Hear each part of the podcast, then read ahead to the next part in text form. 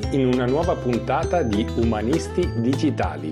Io sono Graziano Ferro e aiuto professionisti ed aziende a comunicare meglio nella rete.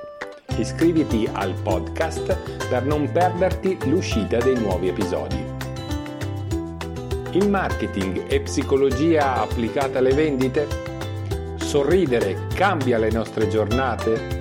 Oggi incontriamo un ospite che sorride spesso e mi mette di buon umore ogni volta che l'ascolto. Chi ben comincia è davvero a metà dell'opera? Seguimi in questa puntata, scopriamo insieme l'autrice di un progetto dedicato agli psicologi. Allora, io sono Simona Moliterno, sono una psicologa del lavoro. Sono, eh, vabbè, innanzitutto sono una donna, sono una mamma eh, di una bambina di due anni, sono una psicologa del lavoro, sono una formatrice e da qualche tempo sono anche podcaster, quindi ho questo sì. pod... Esatto, ho questo podcast, questo progetto podcast che si chiama Psicologi nella Rete, che eh, vuole rivolgersi agli psicologi che vogliono promuoversi, vogliono cominciare a promuoversi in modo più etico e più, diciamo, consapevole sul digitale. Quindi eh, è un po' quello che voglio fare io poi da grande, tra virgolette, anche se grande lo sono già, quindi aiutare veramente i miei colleghi a cominciare a comunicare un po' meglio in questo mondo tutto da esplorare. Simona, il tuo progetto è molto bello. Come hai organizzato il tuo lavoro? Allora, ehm, io attualmente eh, lavoro da casa, quindi è eh, un po' ehm, me, me lo autogestisco in questo senso. Eh, quando ho iniziato, ho iniziato fondamentalmente solo dal podcast, quindi la mia organizzazione era semplicemente ehm, decidere eh, i contenuti, quindi farmi il mio piano editoriale, eh, registrarli E, e poi pubblicarli e promuoverli sul web. Tutto questo mm. incastrandolo con la vita da, eh, da mamma che eh, essendo iniziata in un periodo di lockdown, questo, questo progetto è stato un po' difficile, ma sentivo che era il momento di farlo e quindi ci siamo lanciati, eh, mi sono lanciata in questo, in questo progetto. Attualmente eh, organizzo, diciamo, il lavoro eh, come dire eh, dividendo un po' la mia settimana in eh, momenti di eh, diciamo creazione, ispirazione, nel momento in cui tiro giù le idee, mh, rivedo un po' il mio piano editoriale, vedo se ho tutto, diciamo, sistemato, eh, mm-hmm. momenti di produzione, quindi dove io fisicamente mi metto lì e registro, che so che devono essere momenti in cui non c'è nessuno in casa, eh, piuttosto che se c'è qualcuno non disturba, quindi banalmente mia figlia è all'asilo, mio marito sta lavorando, eccetera, eccetera. Ehm, e, eh, e quindi posso dedicarmi a questa cosa senza essere disturbata.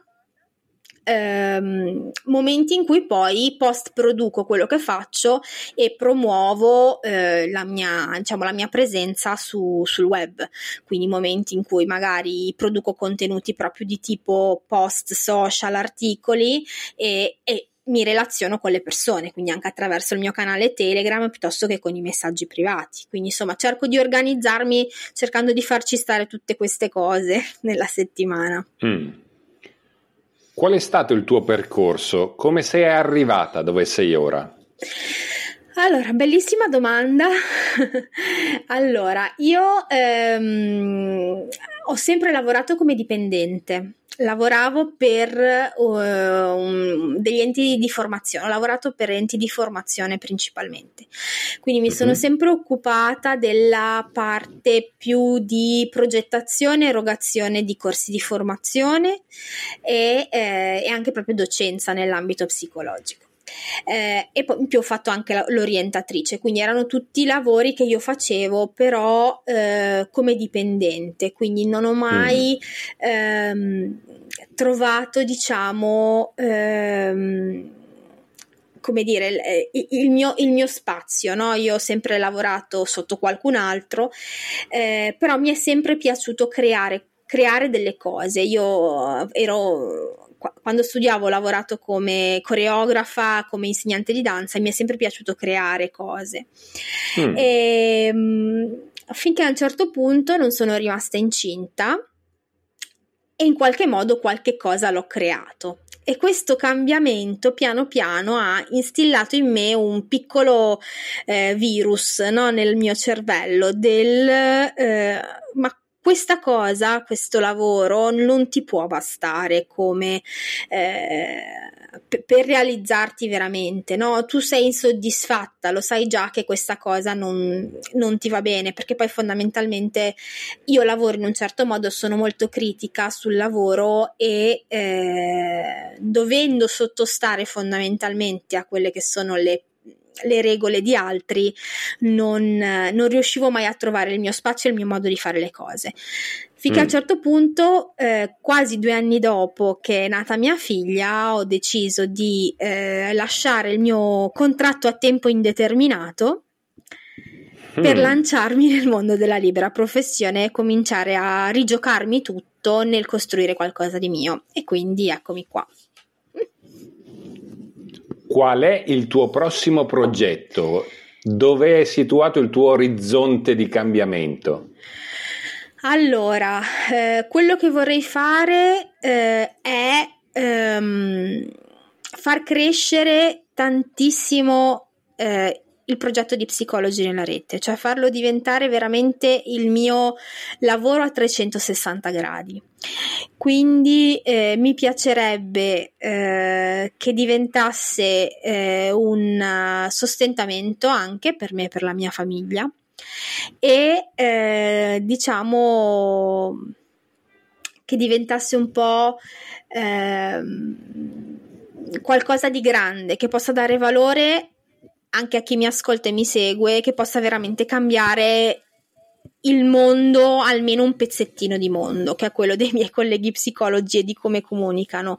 Quindi quello che vorrei fare è sicuramente aprire un, un mio, una mia pagina Patreon, eh, quindi cominciare a capire se effettivamente questo progetto può essere sostenuto dalle persone che ci credono e uh-huh. ehm, fare dei corsi, cominciare a fare dei videocorsi o comunque dei laboratori. Uno è già in programma per dicembre, però vorrei che diventasse veramente una, una sorta di appuntamento mensile nel quale cominciamo veramente a lavorare su questi temi con i colleghi e perché no magari eh, un domani farlo diventare una, un progetto a tutto tondo, quindi magari che tocchi anche eh, la parte di consulenza, formazione anche nelle, negli studi piuttosto che anche all'università. Perché no? Un mio obiettivo lontano sarebbe quello di inserire i corsi di marketing della professione all'interno del, dei corsi di studio universitari.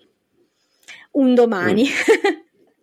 ho, ho visto che il tuo laboratorio ha um, un numero chiuso per iscriversi, quindi sì. Questo è segno sicuramente di un'alta qualità che, che proponi. Assolutamente, quello che voglio fare io non è diciamo eh, lanciare l'amo e eh, ndo coio coio, ma creare un gruppo in questo senso che lavora veramente su eh, un, un aspetto che in questo caso per dicembre è il piano editoriale e trova veramente valore in quello che stiamo facendo. Eh, quindi il numero chiuso per me, per come ho pensato di lavorare io, è essenziale, perché se no non riuscirei a seguire veramente il lavoro di tutti. Qual è il polso di, di chi ti segue? Cosa apprezzano di più in quello che stai facendo per loro? Allora, i rimandi che mi sono arrivati sono positivi e quello che eh, piace è ehm, è la, diciamo, il fatto che io eh, si, si capisce che voglio relazionarmi con le persone. Eh, non è un progetto tanto per un, un progetto tra virgolette, passami il termine, marchettaro, cioè come dire lo sto mm. facendo giusto per tirare su due soldi. No, che io ci tengo veramente al fatto che la nostra categoria professionale eh, diventi migliore e diventi più ehm, accettata anche dal, dal resto delle persone, proprio grazie alla comunicazione online, anche perché viviamo in un periodo in cui ehm, e la pandemia ce l'ha dimostrato, l'online diventerà sempre più essenziale nella vita delle persone, quindi non possiamo esimerci dall'imparare a, fa- a comunicare bene e soprattutto a farlo in modo efficace. E quindi ti dico, eh, le persone capiscono che il mio obiettivo è quello, apprezzano i contenuti che faccio e li trovano utili, e questo per me è un, come dire, è un rimando importantissimo, perché è, è la base di quello che sto facendo, il fatto che i miei colleghi possano trovare utilità in quello che sto facendo e che quindi eh, non, non si limiti a un, uno scambio di informazioni, soldi, non so come dire, ma che diventi un processo di cambiamento basato sull'utilità e sul, eh, sul fatto di diventare eh, la base, ok, per cambiare mm. il tuo modo di comunicare. Come hai disegnato la tua routine giornaliera per, per perseguire i tuoi obiettivi, e com'è la tua vita?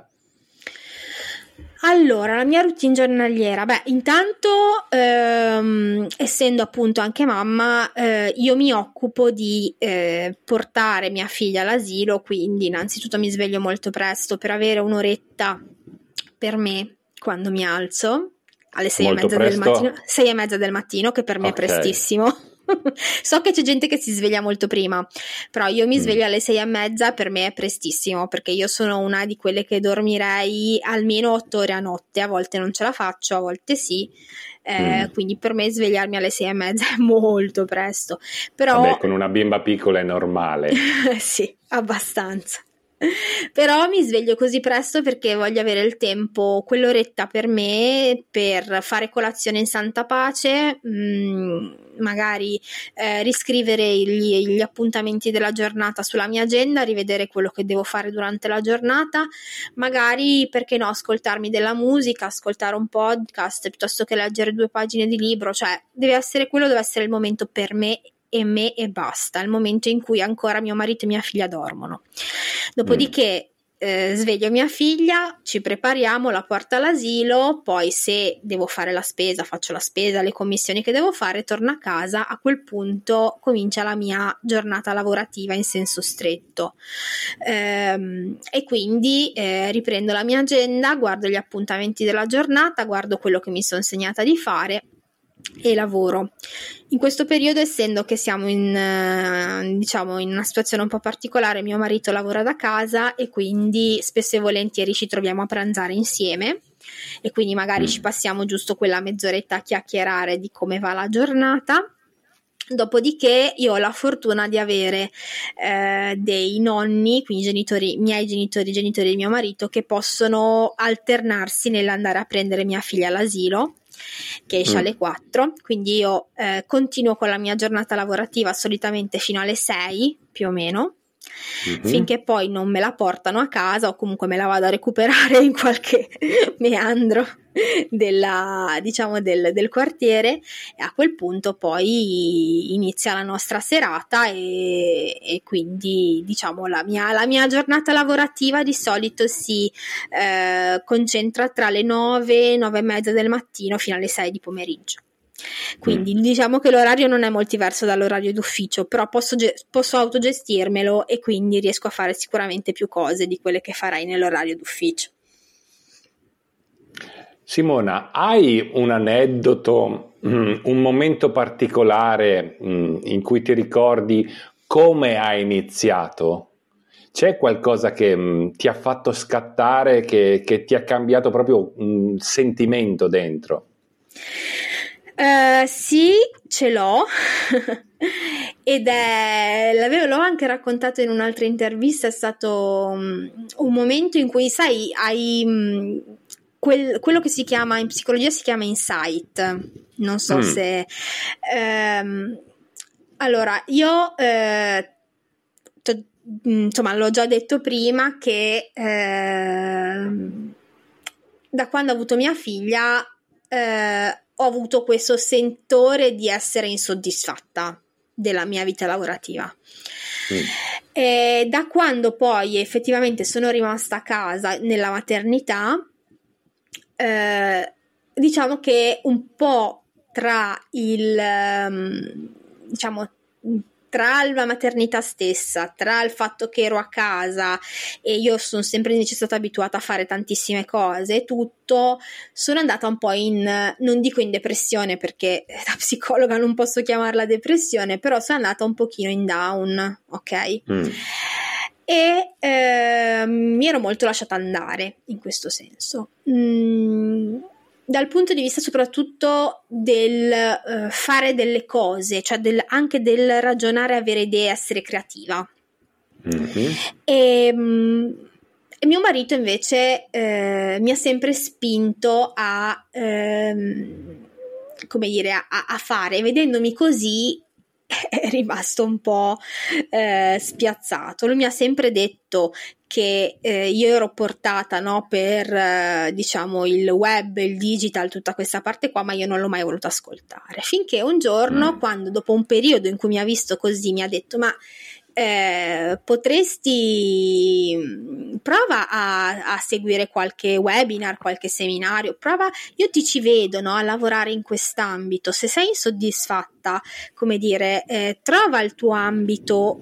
E, e il digital potrebbe essere un ambito in cui ti ci vedo molto bene a lavorare perché hai le competenze, hai eh, come dire, hai anche la forma mentis, no, per lavorare eh, in quest'ambito qua. E in quel momento ho sentito proprio che era il, il momento giusto, e in quel momento lì era uscito proprio un webinar di Cisco, se non mi sbaglio, sul, mm. ehm, proprio sulle nuove figure Ehm, che ruotano attorno al mondo digital, e ha parlato una psicologa che è eh, Laura Fasano, che mm-hmm. è una psicologa che si occupa di psicologia e tecnologia, il rapporto tra psicologia e tecnologia, che ha parlato di ehm, proprio dell'ambito del content creator, quindi come questa, questo, questo lavoro, no, di creazione di contenuti sul web sia una professione, fondamentalmente possa diventare una professione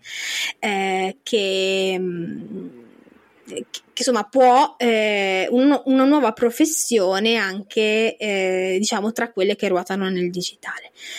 Da quel momento lì mi si è aperta la testa, tum, e ho detto voglio fare quello, cioè io ho sentito questo webinar e ho detto voglio fare quello, punto. Io da quel momento lì ho cercato corsi di formazione, cercato persone da seguire, tu, tu, tu, tu, tu, finché non sono arrivata a farlo, ma è, è stato proprio il mio punto di svolta, cioè questo webinar con questa psicologa che parlava, che ha detto sì, effettivamente tra tecnologia e psicologia c'è una relaz- ci può essere una relazione e puoi farlo diventare il tuo lavoro, boom! E da quel momento ho deciso che avrei fatto quello, che avrei comunicato sul web, sul digitale, avrei trovato il mio progetto. E poi dopo un po' di e tempo... E cosa si prova? Cosa mm. si prova quando si sente quella sensazione che, che la mente si apre? Guarda, io ho veramente eh, sentito... le rotelle che si rimettevano in moto. Eh, è come se io avessi avuto fino a quel momento un piattume, ok? Cioè tutto mm. piatto, e in quel momento lì ehm, ho, ho sentito tutto che cominciava a girare, e una sensazione di euforia che non sentivo veramente da tempo. E, e quindi lì mi sono veramente rimessa in moto, sono eh, cioè mi sono rimessa in gioco, il rimettersi in gioco, il cominciare veramente a uscire da quella che è la tua zona di comfort, mh, per rimetterti in gioco e sentirti di nuovo attiva, sentirti di nuovo eh, in grado di fare qualcosa, ecco, in grado di fare qualcosa di importante. E, e devo dire che quella sensazione ancora non è svanita, perché dopo mesi e mesi sono ancora Bene. qua che produco. A questo proposito, Simona, qual è la mole di lavoro durante la settimana? Allora, ehm... dipende, nel senso che eh, dipende molto da, da, da quali mh, diciamo eventi o comunque quali ehm, quali servizi in quel momento, quali, mh, eh, quali contenuti decido di creare. Eh, questi me- queste settimane, per esempio, ti faccio un esempio di queste settimane, dicembre per me sono molto molto impegnative, perché contemporaneamente sto preparando il laboratorio che ci sarà appunto eh, il diciassette, diciotto, diciannove dicembre, con tutti mm-hmm. i contenuti dietro. Nel, nel frattempo devo continuare a produrre i contenuti per, diciamo, il piano editoriale eh, regolare di Psicologi nella Rete, quindi la puntata mm. podcast del lunedì, l'articolo del martedì, che poi probabilmente diventerà la diretta del martedì, ehm, le riflessioni del mercoledì e quindi tutto quello che ci sta dietro. In più, da poco eh, sto aiutando eh, Alessandro Mazzù eh, nella gestione di un gruppo Facebook eh, di per consulenti di web marketing, quindi sto seguendo tutto il piano editoriale anche di quel gruppo Facebook, quindi ho anche mm. quella parte lì e, ehm, e poi comunque nel, nel contempo sto continuando a formarmi, perché sto seguendo ehm, diverse, diciamo, due, due particolari, due corsi di formazione, uno sul content marketing e la, eh, diciamo, la parte invece della Digital Business School di cui co- che conosciamo benissimo e, mm-hmm. e quindi ti dico, la mole di lavoro in questo periodo è tanta. Ehm, diciamo che come, come non, non, non so quantificartela il numero di, di contenuti, ma sicuramente le ore che ci dedico ci vogliono tutte, ecco. Mm. Insomma, c'hai parecchia carne al fuoco. Assolutamente, e spero di riuscire ad averne sempre di più, perché e di organizzarmi meglio ovviamente, perché Mi, mi piace, ecco, in questo senso avere sempre qualcosa da dire, da raccontare, diversi progetti dove posso sperimentarmi e quindi magari un domani veramente farla diventare anche una collaborazione con qualcuno, perché no? Qual è il criterio con cui sviluppi i tuoi contenuti? Che cos'è che ti ispira e come ti organizzi? Allora, eh, il criterio con quale sviluppo i miei contenuti? Allora, mh, sicuramente eh, parto da quella che è la, ehm, il bisogno che in quel momento sento ehm, dal, da parte di chi mi ascolta, nel senso che eh, ti faccio un esempio: per scrivere gli articoli, che sono tutti Eh, sono tutti legati a un format che si chiama domande nella rete, uh-huh. parto da quelle che sono le domande che le persone mi fanno riguardo al come promuovermi, quali difficoltà, quali problemi ho nel promuovermi sul web. Quindi parto fondamentalmente da quello, anche se poi alla fine le doma- mi rendo conto che le domande che mi vengono fatte ruotano tutte att- attorno a quattro o cinque temi fondamentali, che poi fondamentalmente sono il focus, eh, il personal branding, eh, la gestione del tempo ehm, e, la creazione, e la creazione dei contenuti. Poi fondamentalmente sono questi temi che girano poi fondamentalmente. Mm. Ehm, però parto da quello e nelle puntate del podcast ehm, all'inizio sono partita molto da quello che è il mio sentimento, andando anche un po' a cercare online, eh, quindi mh, facendo un po' di, eh, come si suol dire, mh, un po' di mappatura, ok? Un po' di ricerca di keyword, piuttosto che ricerca di temi anche sui gruppi che parlano, che so, sono frequentati da psicologi, gruppi virtuali e quindi eh, che hanno, mh, diciamo che parlano di questi temi. Dopodiché mi sono riadattata un po' su invece i feedback che mi arrivavano dalle persone, che mi dicono sì, bello, eh, potresti parlare di questo, piuttosto che guarda, bello questo, ma se magari approfondisci più questo aspetto preferisco. Quindi da quel punto di vista lì sui temi è questo. E poi cerco di essere sempre eh, utile ma comprensibile, mm. nel senso che mi rendo conto che il marketing, il digital marketing in particolare, è un tema che per molti psicologi è eh, ritenuto un po' fuffa, non so come dire, perché anche perché probabilmente ci sono molti fufologi che girano nell'ambito. È una nuova specie. Esatto, i fufologi del marketing. No, ma è vero, mm. ce n'è. Io tra l'altro ne ho conosciuti nella mia vita professionale precedente e, e sono quelli che poi fanno pensare, fanno generalizzare per tutta la, fanno la generalizzazione per tutta la categoria. Ecco, e... c'hai un metodo per distinguere il fufologo da quello invece che c'ha la ciccia? Allora, se intanto una persona viene e ti dice ho trovato il trucco per, già un fufologo. Mm. Allora, stamattina guardavo su YouTube e eh, ho beccato tra i consigliati un video di, che tra l'altro è un video in chiaro e gratuito, quindi già questo ti fa capire, che ti dice ho trovato, anzi no, ti svelo il, l'algoritmo di Instagram, Facebook, YouTube e LinkedIn. Ecco, quello secondo me è un fufologo.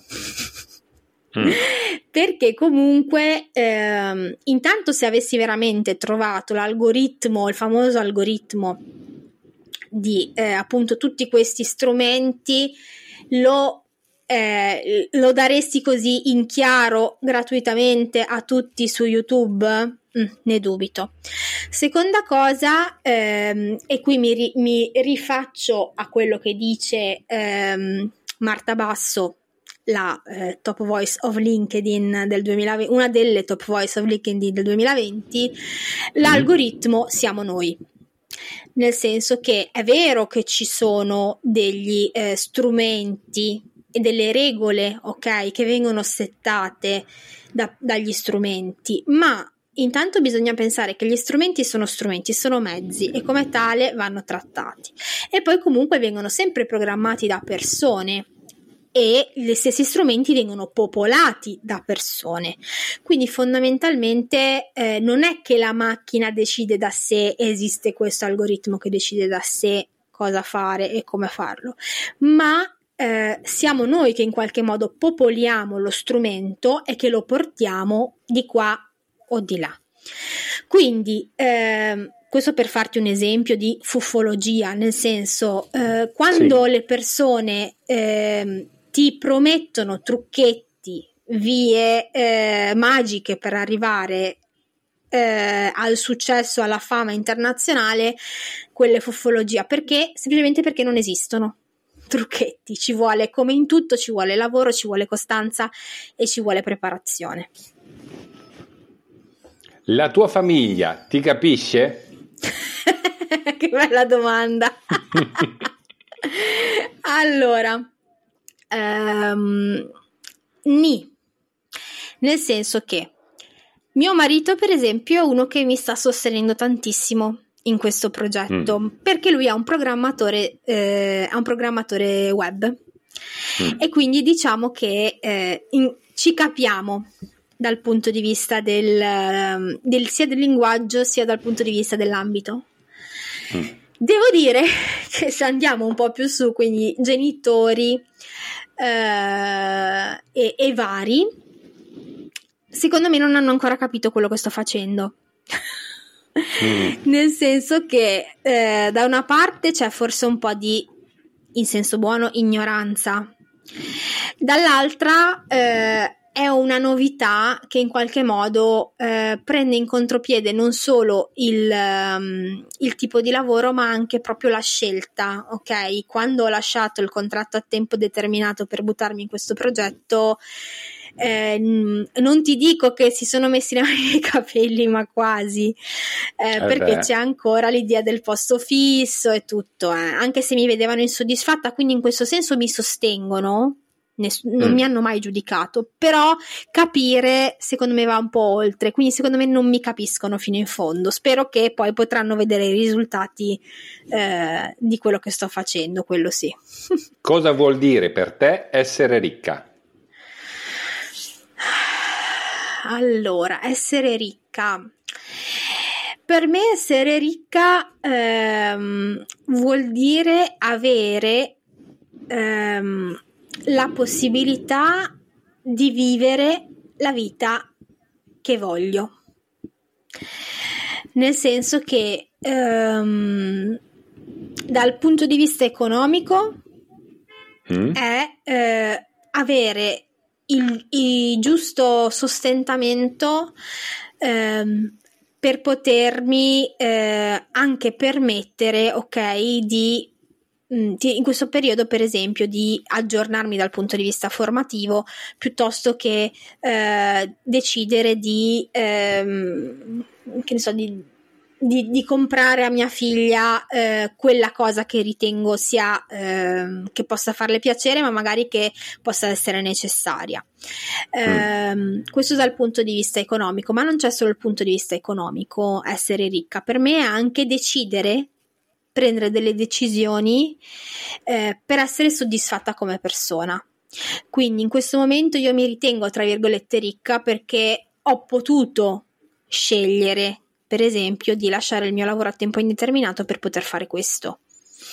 Ci sono persone magari che non se lo possono permettere di fare questo discorso qua. Questo lo devo riconoscere. E quindi io in questo senso sono stata fortunata. Chi vorresti che parlasse al tuo funerale? Mm. Che cosa ascolteresti in questo discorso?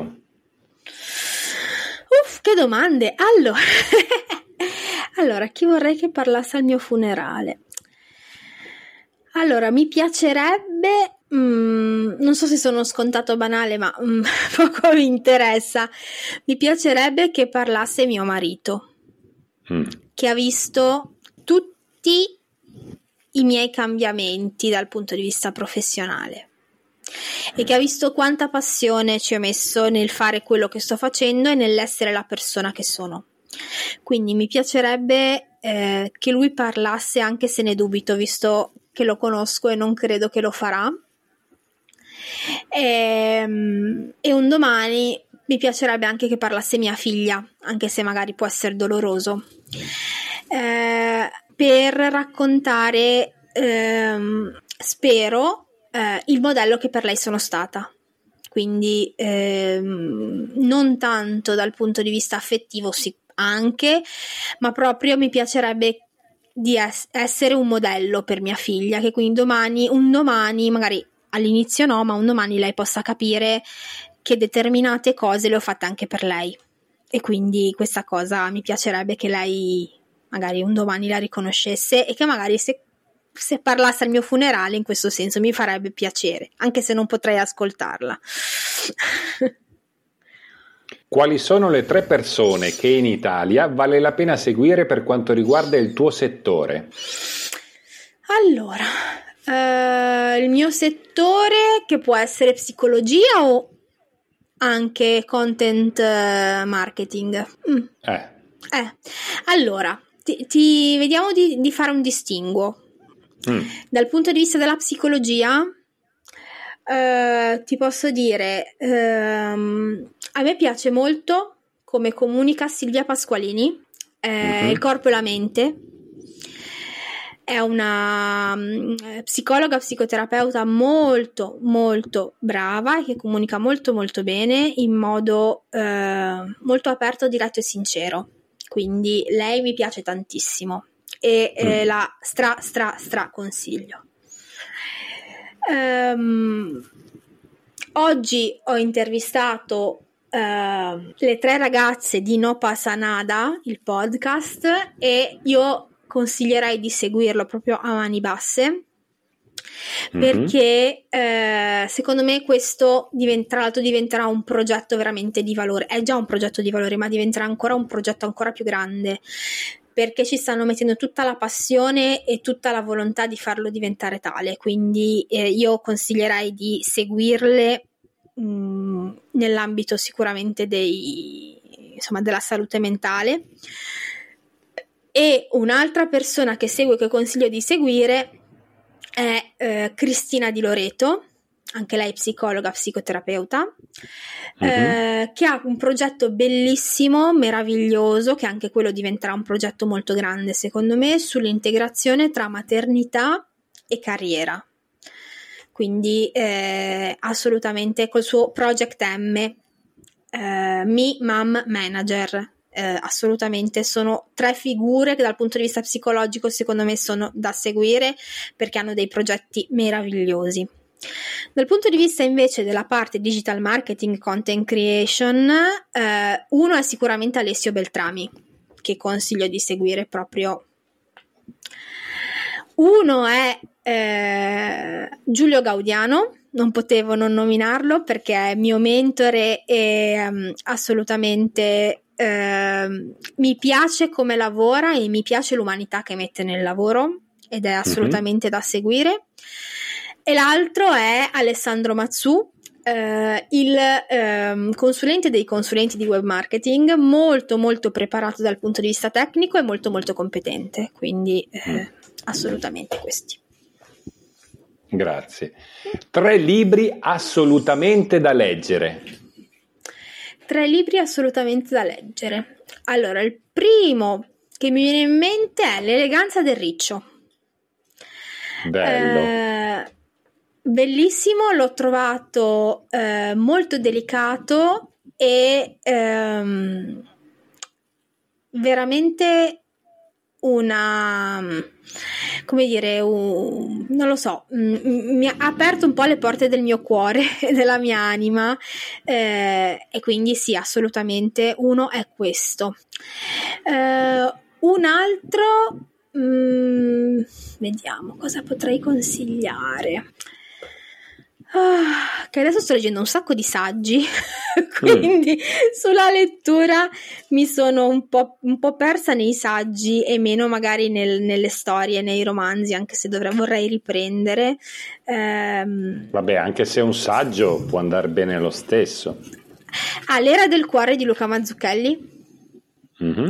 bellissimo, eh, è un po' una via di mezzo, ok? Non è proprio un saggio, eh, è la sua storia fondamentalmente vista dal punto di vista di eh, proprio delle motivazioni e degli insegnamenti che da questa storia personale lui ne ha tratto e, mm. e quindi eh, la consiglio assolutamente perché ne vale la pena.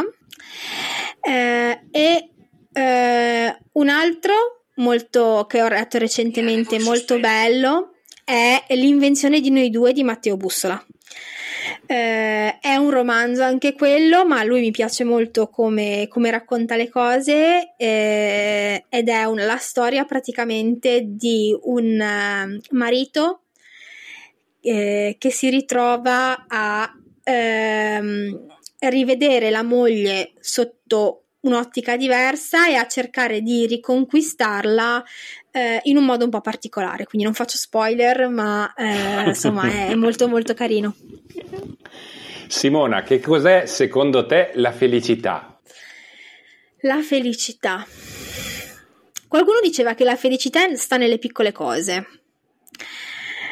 e io devo dire che nei momenti bui mi ci sono sempre rivista molto in questa frase, eh, nel senso che eh, ho sempre trovato nelle piccole cose, negli aspetti, nei dettagli magari della quotidianità, eh, quella felicità che eh, non riuscivo a trovare altrove, nel senso che magari in un momento in cui ehm, mi sentivo insoddisfatta, nel momento in cui eh, non riuscivo ad avere un orizzonte, che non riuscivo a mettere tutti i miei pezzi insieme, mi sentivo un po' così, un po' alla deriva.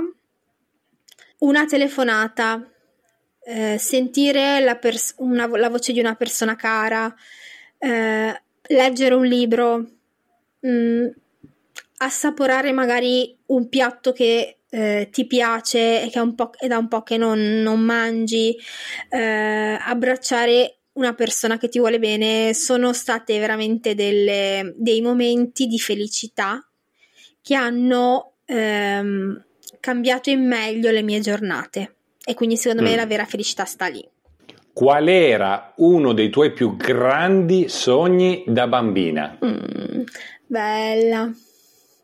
Allora, io da bimba bimba piccolina, andavo all'asilo, volevo fare la stilista, mm. disegnavo vestiti dappertutto, mia mamma se lo ricorda, Eh, disegnavo abiti, vestiti dappertutto, fogli, libri, pezzi di carta, dappertutto.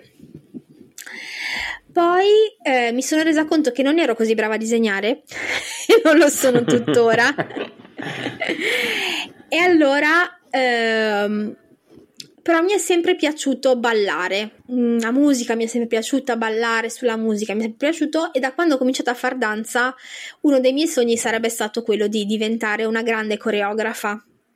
Mm. Neanche tanto insegnante, proprio coreografa. Mi sarebbe piaciuto creare proprio delle coreografie da far ballare, da far danzare a dei danzatori professionisti, quindi creare proprio un, mm. un, mio, un mio spettacolo, un mio, un, mio, un mio pezzo artistico, uno solo, anche tanti.